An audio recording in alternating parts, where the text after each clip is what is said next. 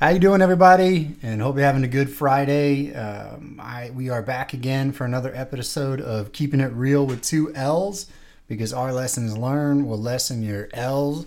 I'm here with Carlos right now. Hey, Hey, and uh, we're going to talk about the program that we have here at Recovery Resources of Atlanta called Recovery Respawn, and really just our game room. You know, we're establishing a community of not only gamers but people that kind of get together and you know enjoy you know the the, the time shared between each other while gaming. And, and Carlos, you can speak to that a little bit better, just in in, in your experience coming in here and helping out with uh, you know the peers that that want to be a part of this uh, program.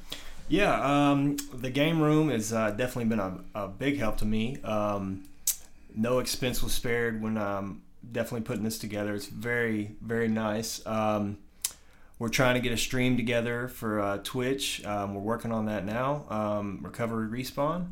And uh, all together, I'm just, you know, trying to help out who I can, trying to show them what I can. Right. Like that. And then what? Uh, so what games do you think are are going to be on Twitch or or, or, or Recovery Respawn? I know uh, Corey was talking about possibly, you know, leading people through Sims 4 Mm-hmm. You know, but what are some of the other games that we might be able to do on Twitch? Uh, I personally play um, Apex Legends. Um, play a little Destiny. Uh, I'm, I'm gonna try to switch it up as much as I can um, once we start streaming uh, to get you know as much content out there for anything you know that anyone else would like. So Right. Uh, do you have any other people that you follow or that you've seen on Twitch? You know, have you have you have you reached out or like been a part of that community all yet? I know Corey has, but have you have you have you have you embarked in on you know into the Ethernet of Twitch? yeah, well, I had a Twitch account um, when I was on Xbox. I, I I've done moved to PC uh, when I moved up here, Mm-hmm. um, and I streamed a little bit on Twitch. I have a, um, a Apex page on Instagram too. Um, What is it? It's Apex Los, A P E X L O S. All right. Um, working on getting some more content on there too. Um, but you know, all together, just trying to get the word out. Right. So talk to me about the gaming community and how you believe it's a you know a good uh, space or community of people that get together and be able to talk through um, not not so much even recovery, but more so just like life on life terms and being able to kind of just share the ins and outs. Like how how has that helped in terms of you being able to like build relationships with other people? Uh, well, if, if you if you go back to when gaming was first started, it was mostly kids that weren't really into anything else. So, you know, these kids have probably overcame a lot more uh, in life than a lot of us have with like bullying and you know um, being an outcast and stuff like that. And now that they're gaming and Twitch has done gotten so big, they have to be more social. Right. And to help with their page, so you know, it's I, I feel like it's been um, it's grown so much. It's it's really amazing to see. So No, it is. It is. In in you know the the peers that are here, you know, there's it's it sometimes it's it's a it's a game of trust, right? And you got to build the trust with them.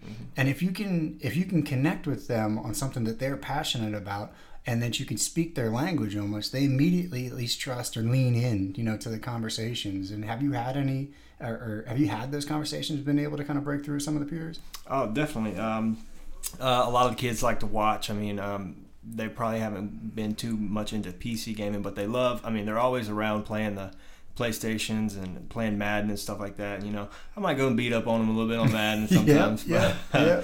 yeah, they definitely they they definitely into it. And, and one in particular has actually played the game that I play, and uh, he's watched me a few times, and um, I can tell he, he he knows what he's talking about. You know, he's he's really into it. So I'm glad I was able to connect with him with it. So. Right, because I know that there is there's a bridge that, that you can kind of cross because there you know like there's stigma around recovery there's also stigma around gaming. And also now there's even like you know gaming you know addiction you know that can also very much so happen. And and people are trying to you know push people almost away from games whereas we are trying to establish you know a community of gamers that can really kind of speak to each other um, and really break down uh, you know break down those barriers. Because the, the individuals you know that come for at least now that come for the you know game room as re- recovery respawn are, are between the ages of 18 and 25 sometimes we have some more but you know there are certain things that they're just not upfront willing to talk about. Mm-hmm. But if you can warm them up through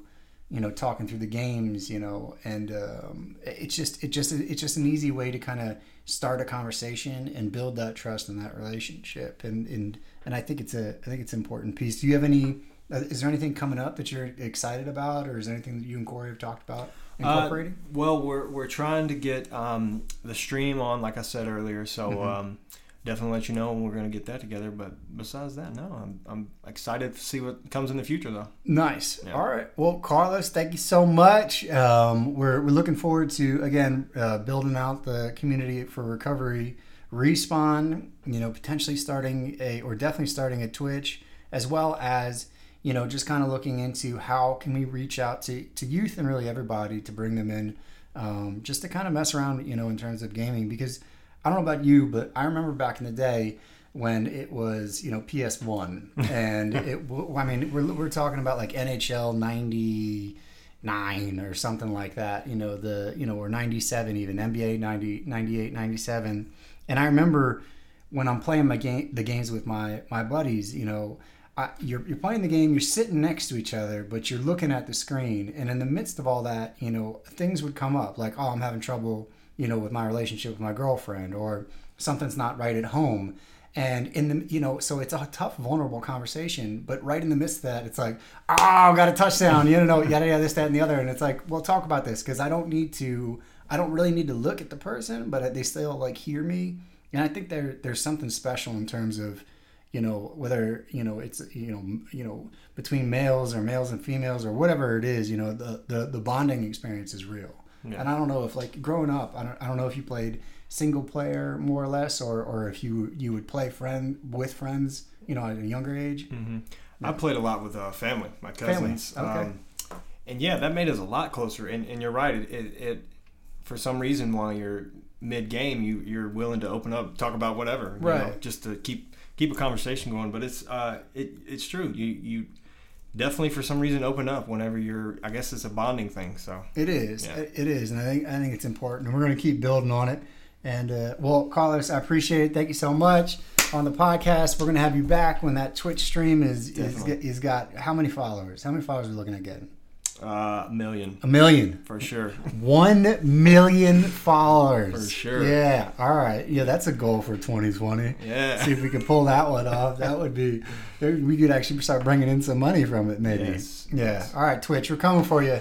Either way, this has been keeping it real with two L's because our lessons learned will lessen your L's. Thanks so much. Blah.